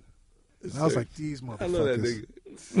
These motherfuckers. Nigga and I felt like you gave him the license to say that I shit. I didn't give him a license. But you'd be like, yo, Serch got- my nigga. nigga but you'd be like, Serch my nigga. Wife. And Russell, He worked Detroit radio. You can't be no more nigga than working Detroit radio. I don't give a fuck. But it don't bother me. I mean, I'm sure that some people would be really upset to hear MC Serch. I'm probably he probably his wife Chantel, who is the absolute motherfucking boss. Mm-hmm. You see them niggas together? Mm-hmm. Have you ever seen Serch and Chantel? yeah, he's quiet. He's quiet like a mouse. That, mm-hmm. that motherfucker can't, he can't. That nigga can't even say nothing. So I'm sure he can't use the word nigga no more because Chantel no, probably she, told him not and, and, and, politically he- and I think he's grown out of that. He's grown out of that. He's he, grown out of that. he became. I mean, I used to go to Detroit all the time, and he was a radio disc jockey, the nicest guy on the planet. Mm. I always loved Serch, you know. And I guess he was just trying his best to be. He made Gas Face, and look what he said on it. Mm-hmm. Said a lot of real positive shit. Like nobody white would have said that. Mm. What he said, telling niggas make a gas face to the little white lies. Remember the city Yep. said on that yeah, yeah. record. So Serch is a good dude. Well, I don't remember. Yeah, I can imagine he might have. said- He Oh, must have all said up in there with all the day. high top fade, and I would look at him like I He wanted was to just trying to punch there. you in your big white face. But after gas face, you gave him a little pass, right? 'Cause he said some real. you know, I'm in the gas face shit. video. You in the gas I'm face in the, video? I'm the dude with the afro, and then they pull the afro off, and I'm the bald dude. oh, you stupid. He's still bald. He's yeah, still bald. Yeah, yeah, I'm still bald. Russell, man, you know, oh, you, we got a long history. That's you, funny. You, in hear the all gas these face. stories about cats like yourself coming in the industry Yeah. and building something. Yeah. And you know, back in the days, man, it- there's a lot of shady motherfuckers in the industry. Anybody ever try to shake you down, You mean like threaten me? threaten you, shake you down. I'm not a bitch type of nigga. I mean, I'm, I'm not scary. I'm not Right. gangster. Both of my wrists are bad. Right. I can't even fall. I used to fall gracefully into a back bend and stand up. And, I, and when I do chaturanga, I have to do it like this, which is the push up kind of up, upward Mm. dog thing. So the left wrist is fucked up, and the right wrist, I almost lost it. I had a terrible accident. It's in my book. So I can't hurt nobody. I ain't going to hurt nothing. Right. But I really can't be extorted because I'm not really scary like that. If you let me go, I'm telling. if you say, "Oh, nigga, when I see you, you better have," so I'm telling right motherfucking now. I'm calling the mayor. I'm calling the fucking governor. Now you calling your fucking shooters. Stop Yeah, it. you Calling got the no rabbi. We Weak calling. I'm trying to let no shooters know. Mm. That's what I try to do. There was a moment when one of these people threatened me. There was a moment, and then a lot of niggas was seeing him on Jamaica Avenue in the long fucking whole side of the country, walking around on Jamaica Avenue. It was like eight niggas about to murk him. Mm. I, and I, the last thing I want to do is owe somebody to kill somebody mm. over something I can solve with a conversation. And, and I would mm. imagine mm. motherfuckers would jump up and be like, "Yo, we'll kill him, Russell." Oh, no, we don't. Guess what they doing to, right now? no, wait. How the fuck do we find them? We didn't have cell phones. Right. So, for me, you know, I, I've always tried to stay out of trouble. You know what I mean? I don't want to cause no trouble. If You somebody that thinks I caused trouble, I call them up immediately. If they got to beef with me, I come looking for them and tell them what you what's the problem. And they say the problem is, nigga, you making money, you owe me money. I said, well, you're gonna have to murder me because I'm not giving up a quail for nothing. You know what I mean? I'm not scary like that. I'm not threatening, but I'm not scary. Right. So I never really had that. Especially that Did, did. Suge ever try to lean on you, man? I don't really feel leaned on. Right. You know, I move out the way you fall or something. I ain't fucking trying to hurt nothing. But I'm not gonna try to get hurt either. You know, in other words, mm-hmm. I, you know, I mean, it's possible, I guess, to take my watch, but I don't. Ca- I don't got a watch. Right. You can take what I have with me. You know, I'm calling. and I'm still telling. I'm telling immediately. Instantly, I'm fucking snitching. I don't even know why. I don't even call it snitching. It's just like I'm telling. I'm telling on you. You know I mean? Instant. I'm gonna call everybody too. I'm not gonna call no gangsters. I know a lot of gangsters Right. from all uh-huh. walks of life, but I would never call none of them because I don't need them. And it, it seems, Russell, that you stayed in touch. Like most cats want to get out the hood and forget the hood. I want to it- but- build but it- programs around this country to stop violence. We have peacekeepers in 25 cities. That, Right. Thank God, Captain Dennis is running, and we have people like Erica Ford, and we got I like you know, Erica. programs like Man Up, Right. and we have programs around the country that you know, and we have we always have our annual two times a year Mothers for the Deceased dinners, and you know, I just like to to to at least be a part of the work that they do in these communities because it's it's so terrible the violence. Like I'm going to Chicago to teach kids to meditate. I'm gonna go get Rahm Emanuel and the Chancellor. Better get Chief Keef too. Get Chief Keef to meditate, B. yeah, well, I, For real. But you know, uh, speaking on this, th- this brings me back to when we had the East Coast West Coast difficulties. Now, when you know people have always had I feel like I should have solved that. I feel bad that I didn't get involved when I could have. Did you have an I opportunity? eventually did. I got everybody to go to Farrakhan's house. But did you have an opportunity Eventually. to when it was mm-hmm. popping, or was you After paying attention Biggie's to? death, it? though, Right, mm-hmm. right, right, right. it's when I got everybody at Farrakhan's house. But before that, right after I always Biggie's had an death, Tupac had 'cause I died always already had a too. relationship with everybody. Right. But but And I but never that, didn't. And I always had a good relationship with everybody. but that was unforeseen. Like that that Tupac. yeah, but I felt guilty a little bit, like I mm. should have done. Could you see people coming into the industry though that really weren't, that were really bringing that I street it. aspect? I seen real street niggas coming. in. You know that we seen them all. We seen them. It was always and always good to me. I, I had a company that was kind of. I didn't realize how scary they were, and they're still running around. They never had any trouble. It was so nice. to so you. nice. Nice to you. No, but and they seem nice to everybody. It seemed Right. like we're about our business, and you know we do what we do on the side. But we're in the record business. We're very gentle to everybody in the record business.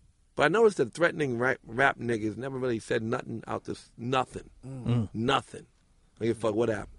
They wouldn't say nothing to them. No matter who threatening, the most threatening people that we've heard of in the record business would be really nice to these guys. Mm-hmm.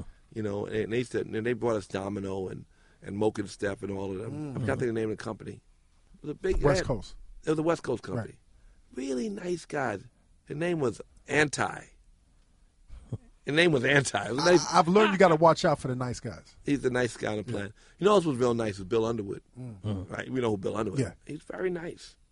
Because people. So when I when I say that to say that the real gangsters never come in the record business and shake people down. Is you know, and and, and, and they never come in. They, they just come to want to be around something different and maybe find a new way out.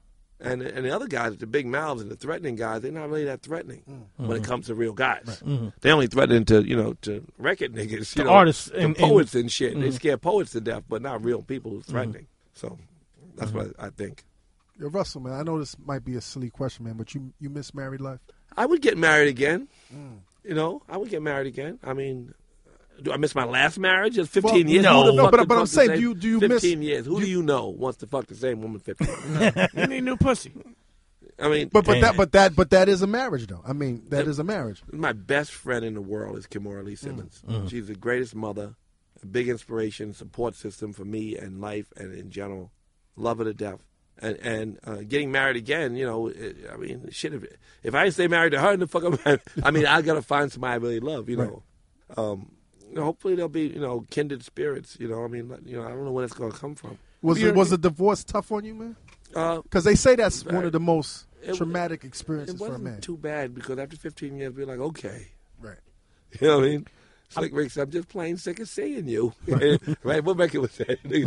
but we weren't sick of seeing each other. We were best friends. We just, you know, it was over. You necessarily don't even need to probably maybe even get married again. No, You know, I some would like people- to, though. I think I would. Right. Yeah. I think I would love to find. I want to go home and read scripts. I got so many scripts to read and so many movies and TV projects and so much work to do. And I like my work. And um, it's, chicks is a lot of work. Chicks is a lot. I've been work. divorced before, and I find that I have a better relationship with her now that when you know That's not good together. because if you have kids, Yeah, we have- it's I have a your teenage job daughter. to be best friends with your ex-wife. It's your fucking job. yeah. And if you can't do that, it's selfish. Mm. No matter how difficult they are. If you shut up when you are married, you can't shut up when you're free. You free now, nigga. Just okay, okay. Just say okay. The fuck? You've been saying okay in the crib, but all day is the same answer, yes. Mm-hmm. Now you can say yes and hang up the phone and really think to yourself, no. Mm-hmm. I mean, and think no once you hung up, no. But mm-hmm. you say yes because it's, it's easy. And as, as a person who's the mother of your child, you should always respect her and, and try to love her the best you can, Yeah. despite what she gives you back. And mostly, if you love somebody long enough and you're good enough to them, they got to give you back something good too. Sure. I tell you, speaking on, on, on even just kids in general, you know, I'm I'm a father of a teenage daughter, and so are you. You know, right? You know, I, I hate 14. She just turned 14. yeah, my daughter's gonna be 14 next Nuts. month. She just got a phone. That's how much Yeah. Kimora is on, on her shit. That's how tough Kimora is. Mm. I, I think that young Instagram. She's a tiger. She's a tiger mom. You oh need my you God. Pete, you need to bring your daughter to Kimora is a Oh, that would be yeah. She had a foot on my neck for at least 15 years. Oh, she was mm-hmm. tough on you. She's tough mm. in general. Was The it was it was it the Asian thing? No, not Asian. It's just you know she's just um, a disciplinarian. Mm. She want her shit in order. And you, you didn't like that shit. No, it, it was not. That's not what it was. We we all right. She was always tough, but that was okay. I think that's just after a while, you know, it just fades. I'll and you're stupid to stay. Niggas, I can never say you never can tell somebody to break up with somebody. Right. But there is this truth that people don't uh, respect. This truth that after a certain amount of years, it, it's gone. And there are people who, some people fight all the time. Right. I heard somebody tell there's a guy who stayed in Kimora's mother. That shit cannot Ex husband lives with me in L.A. He's 77 years old. My nigga gets up at 4:30 and runs, goes running, Mm. and goes to hot yoga with me at the end of the day. I don't know fuck. He's great shape. But anyway, I heard Victor. His friend was sitting there. His friend's like really old, but you know older. But Victor's young, kind of young spirited. Young old. He could run his dick up in some of the girls I bring in my crib. and you know they're young already for me, and he could do it if Right. he want to. He's a fly motherfucker. But Victor was sitting there, and his man was telling him, "You know, you ain't shit. You've been married three times. You never stayed with no girl. You know, I've done my whole life with her." Ah. And he said, Victor told this motherfucker, he said, nigga, in 50 years, I never heard him say one fucking good thing about your ass. you stupid motherfucker. You waste your whole life with this bitch. Mm. And it was the funniest argument I've heard in my life because he mentioned though. He was joking, like laughing, but I never heard him say one nice thing about you. Mm. so if you stay in that kind of hell your whole life, you know what I'm saying? You're feeding each other poison back and forth. It's kind of shocking to me. Niggas do that though all the time. Mm-hmm. So kids can sense that too. They don't sense in carrying that weight with you because the kid is carrying that. Right. I'll tell you, we as men, you know, get uh, e- even the good fathers, but you know, we got to take upon us. You know, we get a bad name for you know not being there for a lot of our kids. You know, it doesn't matter even if we are. Like meaning, like I take it personal. Like we need to be better as men. Of You know, course, always, and you, you can know- always be better. Yeah. So, so being that you know you have teenage kids, being you know you have daughters or whatever, just being kids. I mean, you know, just being who you are. What would be the message that you would give that I would want to know, and our listeners, and just the world and young men having kids would want to know about you know parenting. It's a sacrifice that you have to make, and you, and the more you make it, the more joy you get from Yes. it. If you don't make the sacrifice, you don't get the joy. So you got to be there because it's only a short time that they really need you, and you got to be there when they need you, and and and it, you know it makes you whole. If you don't be there, there's something missing. They'll always need There's a you. hole in you if you miss it. They'll always miss you or need you, but there's a moment When they really need you. they really need you. Yeah. You know, you know, in the early teen years, when they're the craziest, when they have the most difficulty, you know, and their whole, the whole relationship with men in general is affected by the relationship with you. Mm. So you got to give them love. Russell, you, you live in L.A. right now. Yeah, Um, you come. How, how do you think about? Well, how do you feel about New York right now, man? I like New York. You know, I mean, I like it. I mean, I like L.A. now. I like my style. I get up. I mean, my lifestyle. I get up. I meditate. I go over to my kids' house. I meditate with them. Mm. I take them to school. I come down the hill. I tell stories. This whole movie TV thing is new to me. Like I made movies, a lot of them, Right. but it was years ago. And TV, I made some, but now I'm making a lot. So you you're know? excited. You're It's excited. excited, About this. Right. It's exciting, yeah. You know, and uh, But, but but coming back to New York, all though. def digital is really exciting to me. Right. Because I say yes every fucking day. Somebody comes in and says, I want to make this show about these 34 year old models and they're starving and and um, this director's going to shoot it and it's going to, be here's the script. So, okay, I'll talk to you tomorrow. I'll call them up tomorrow. Go make the motherfucker. Go make it. Go say yes. You know, so that's that, to me being able to say yes. You know, to writers and actors, and every Wednesday I sell out a theater and I make white people watch black comedians every fucking week Why? because when Martin and Jamie and Cedric and Bernie and Chris and Steve Harvey and Dave Chappelle and Bill Bellamy and I mean I can go on, there's a lot of them. Tracy Morgan, mm. you know. Also, we used Kevin Hart and we used J.B. Smoove. When they all happened, it was one moment where the agents stood by the stage and borrowed these people and integrated them into Hollywood. Mm. Since then, integration is a foreign idea in Hollywood. Kevin Hart is is is all on him. Kevin Hart sold 60,000 tickets in 20 minutes, and they put him in movies, and now he's in four or five trailers. Mm. But he had to sell 60,000 tickets. And J.B. Smoove, they had to put him in the Curb Your Enthusiasm. Uh-huh. Without Curb Your Enthusiasm, he'd be, 20, he'd be in his 27th year of being a black comedian. Mm.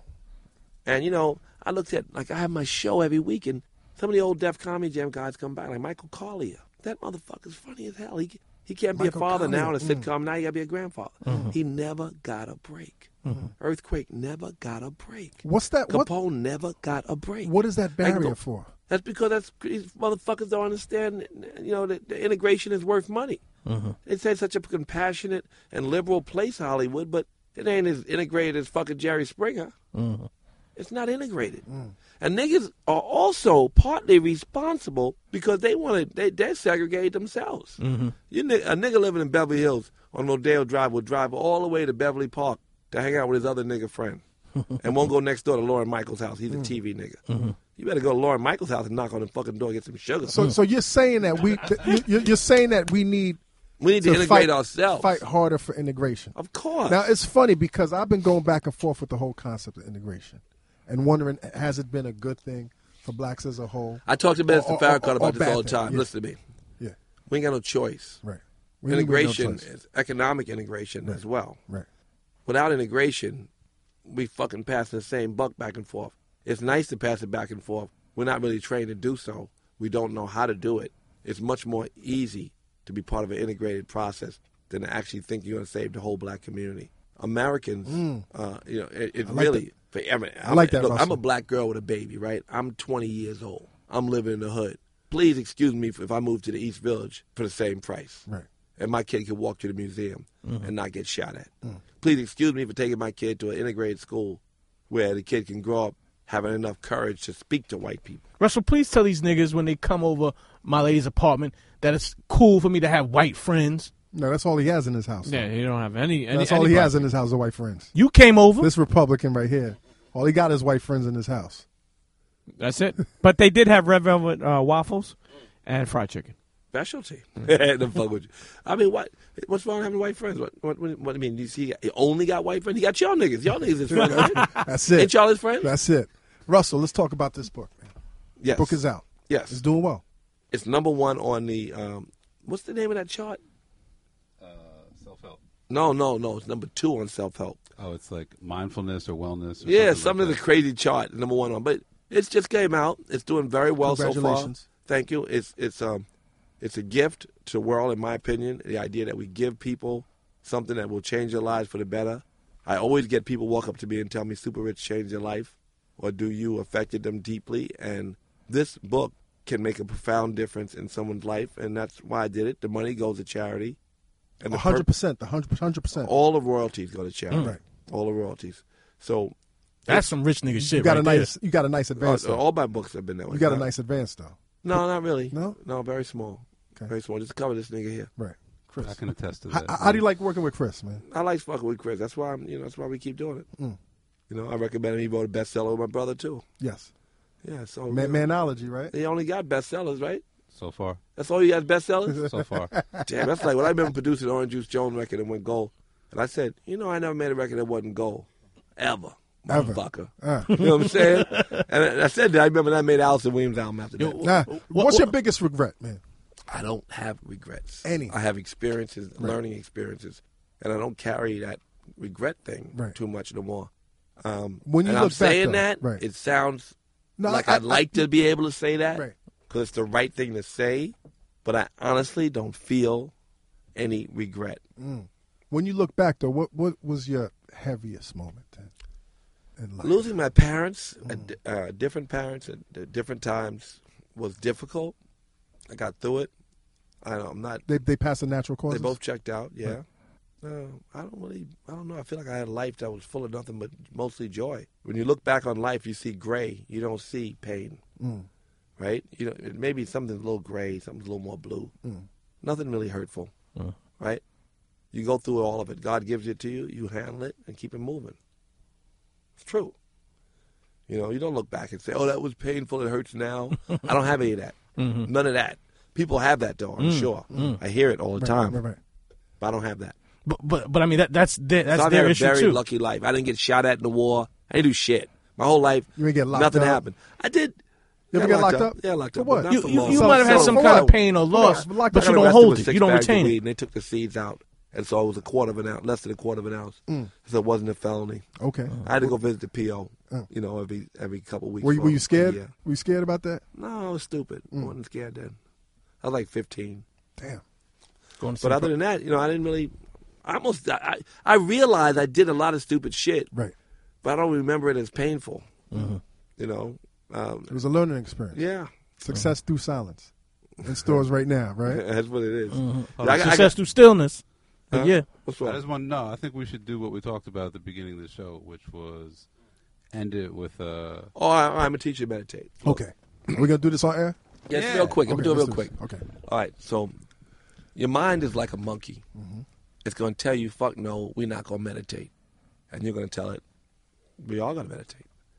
So it's you and the mind. If you were to close your eyes and repeat a mantra, let me give you a mantra right now. Rum. Say rum. Rum. Rum, rum, rum, rum, rum, rum. Rum, rum, rum, rum, rum, rum. Say it loud. Rum, rum, Rum, rum, rum, rum, rum, rum, rum, rum, rum, rum, Rum. So fast or slow, that'll be your mantra. Okay, rum. Rum, and you're gonna focus I on like that rum. mantra. That mantra is your focus. When we talked about single point focus, that's the one you're gonna use. But your mind is gonna be like, well, here's a thought. If a thought comes and it bothers you or an itch comes, you scratch it. So if a thought comes, you think it through. But you gently go back to the rum. So you sit and you repeat rum to yourself. Close your eyes. Close your eyes. Right. Repeat rum to yourself. And you keep repeating it. And thoughts come and they go. And you put the alarm on for 20 minutes. So your mind, the first thing it's going to do is bounce around the cage. Mhm. Most likely, it'll bounce around the cage. It'll say, fuck you, I'm not meditating. And you say, I don't care if you meditate or not. I'm not moving. I may scratch, but Mm. For I'm 20 not, minutes. I'm going to sit here. For 20 minutes. So three minutes into your meditation, your mind may slip into a state that's less noisy, Right. and you'll say, "Oh shit, I'm meditating." And then the mind will bounce around some more, and it'll transcend the thoughts even more. But what's your focus? Hold on Focus. before, before we get there. Talk about posture because I think that's important. Well, Talk no, no, we want to sit up. Um, the TM people say don't sit up; just sit comfortable, and and in a way that you know you can sit for 20 minutes. Right. So you don't sit. You know, you sit in a way that you can sit. Now, a yogi would sit up because let me tell you what you'll experience when you're sitting and when you're repeating this mantra. You're gonna start to notice that you're out of alignment, and you kind of straighten yourself up. Naturally, it'll happen. Mm. So you get a really comfortable seat that you think you can hold for 20 minutes. You put the alarm on, and you repeat the rum to yourself, and your mind's going to do whatever it wants to do. But unfortunately, you can't move. Mm. Now, any one of us has enough patience to sit for 20 minutes. But even five minutes into it, you'll find your mind transcending the thoughts. Those hundreds of thoughts will turn to only a few thoughts. And some thoughts will come into your mind, and you don't push them out, they come and they go. most painful thought in the world will come through your mind, and next thing you know, forgot it. You forgot you were thinking that thought, and you realize things come and go, struggle comes and goes, and thoughts come and go. So, you gently go back to your rum, and that's your focus, and eventually that rum will be more satisfying than the thoughts, and and that rum will take over and be the most um, important place to focus your mind. And it's natural. And no matter who you are, if you sit, as the nervous system settles, because it will settle, the mind will follow. Mm. And that's the meditation. You sit, repeat the rum, you let go. And no matter how much uh, you know, your mind fights you, you're stuck here. And it's only going to be a few minutes before you'll be surprised to know that you're meditating. And how's your breathing? You might find a time you think you're not breathing. You might find that time. Right. Um, you don't need a lot of breath if you're not moving. There'll be a time when you don't even want to swallow because it sounds like a bomb is going off in your head. There's a time that there's something crawling on you, but you're like, fuck it, I don't want to touch it. You know what So, I'm saying? so, so the goal is no thoughts, No. There's no goal. no goal. Don't look for anything. Your mind will settle.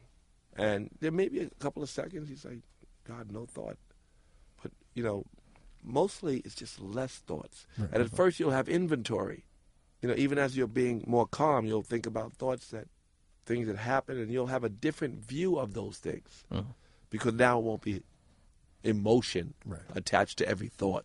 And what you want in life is moving meditation so that you can watch the world without attachment. Uh-huh. So you see things, so it needs to be louder, you turn it louder. You're not annoyed because it's not loud. Because when you get annoyed because of your nervous system, it excretes poison into your body. Mm. And it promotes sickness and sadness and cancer. I cancer. believe. I definitely believe that.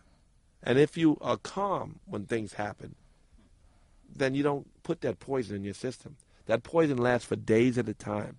If you go yell at somebody and you think you forgot you yelled, for days at a time there's a poison in you that's toxic. It's a part of your brain that excretes that when it's nervous or when it's afraid. So the idea is you sit, you're patient, and the only thing you need is patience, and everything will settle. And that's the lesson of meditation. I mean, there's there's all kinds of psychosomatic things. That I, when you read the book, you'll hear of, of all what it does for your brain, Right. and you'll kind of, and th- that will happen even at an increased rate because you're aware of it. Uh-huh. But just the idea of sitting and being patient, the mind settles. And and and doing this over time, we will notice. a In six weeks, you can look at a brain scanner and see that the gray matter in your brain has grown by 20%. Get the You can find yes, yes, in your brain. Right. A regular twice a day meditation. The left side of your brain and your right side of your brain are starting to separate at eight years old. Mm. When you meditate, they start coming back together. Right. Your nervous system calms not only while you're meditating, but in general, and that means your immune system gets stronger. Oh. Your memory gets stronger. Mm. That gray matter I talk about speaks to a more expansive brain, your brain functionality. And Dr. Sanjay talked about this today in my interview with him. He went on and on about brain functionality because when the mind is settled, it can see, like this idea of being frozen awake. Mm. Like when you're awake, like I talked about in the car accident, or that's Being present. Being present Right. instead of having the noise and the anxiety. Anxiety and noise is the cause of suffering. Stillness Sickness. is the cause of happiness. Right. It's that simple. Wh- So you have so meditating is the best tool to promote happiness. And also that focus that I'm talking about makes you better at work at any job you have to take on. When's the best time to meditate? I roll over in the morning. I stretch a little bit. I mean, you ain't got to put both your feet behind your head. Just stretch and be awake and sit up. And if you can't sit in a lotus, that's okay. Just sit still after you're awake. Be awake, and just sit and let and let your let your body breathe, and let your mind wander, but always go back to your mantra. Rum, rum. Doesn't have a meaning. It's just a vibration. And it's a mass mantra I gave in the book. Now, I'm I'm I'm, I'm gonna take you to take your word, man. Well, I'm, me I'm, tell you I'm, something. I'm definitely Ask do this. Anybody I've taught, Right. you're gonna love it. No, I'm, I'm definitely gonna do this, It'll man. change your life. What about the lighting? Should it be dark or does it matter? You know, I mean, I would like to light a candle. I mean, when you close your eyes, you don't even know it's a candle.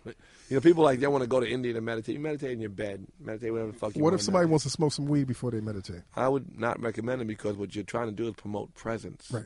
and clarity. So I wouldn't recommend smoking weed. Hey, hey Dallas, you gonna you gonna meditate? I am. I'm gonna start. I I, actually, am I'm gonna meditate what is tonight. the problem? Doc? You You no meditate black friends tonight? again? I'm just fucking with you. You Yeah. really a Republican for real? Real registered, registered, and, and I wish Can you tell me the good reason why? the real reason why was I. I'm just mad I went. I went. I Democrats. went to City College also. He's a contrarian, man. No, no, I went to City College also, and and uh, my my uh, professor brought this this um this dude in, and he just made me feel like you know what, for four You decades, believe in capital punishment? N- not that. Not no. I don't believe in capital punishment. I believe in I believe in corporal punishment done by my parents, done by a parent. Like eh, yeah, every now and then you got to shake a kid up or something like that. But no, I don't believe. I don't believe the state should be cutting people's heads off. But just the idea that Harlem, the place where the school was, Russell, had four decades of Charles Rangel, and all the other things that happened to Harlem. How Harlem basically got sold away from the Harlemites. You think Republicans were going to protect you from that? No, no, but but again, I felt like on on a local level, if the Republican Party said, "Wait a minute, we could win, the, we could win Harlem," well, let- let's find out who yeah, but can they we would put all in. go to who Congress can and we vote put against in? your interests, though. Yo, you need some meditation. Who can we life, put man. in that will All that that will get this shit. vote? What can we do to get these Harlemites votes? Uh, The same way the Democrats got our votes 40 years ago. They said, "All right, we're, we're going to they walk, did we're 40 going to years ago? march They started on promoting Washington." civil rights and good things for black people. That- that's, that's it. That's and, and, and things and, for poor and they, people. and they and they put that down and they dropped that and they dropped They it. still are. The president right now is talking about minimum wage. This fucking second, Republicans are so against giving up Mm. raising the minimum wage. Right this second, the president is saying. He's also So saying $11. corporations pay more taxes. He's also saying, you know, a single payer health care was an idea he tried to promote, giving people health care. He also he's talking about underserved communities. I mean, I know you're concerned about the black community when you say this, Yes, first and foremost. but I can't understand how you think that the Republicans will help the black community. Yo, that's Dallas Penn. It- Russell Simmons. I- I- That's Dallas Penn. I'm, I'm not looking for the Republican That's- that's Party Dallas Penn. per se, Russell, but us as individuals, just at least showing the Democrats that wait a minute, we're alive, we're awake, we're That's- that's awake. that bullshit, man. I'll tell you- And and, Russell, and, and Russell, because don't- you, I don't want to Russell, spend too much because you register don't- don't- Republican doesn't mean that's how you flip the lever. I'm just saying that it, it at least says to people, I'm awake out here.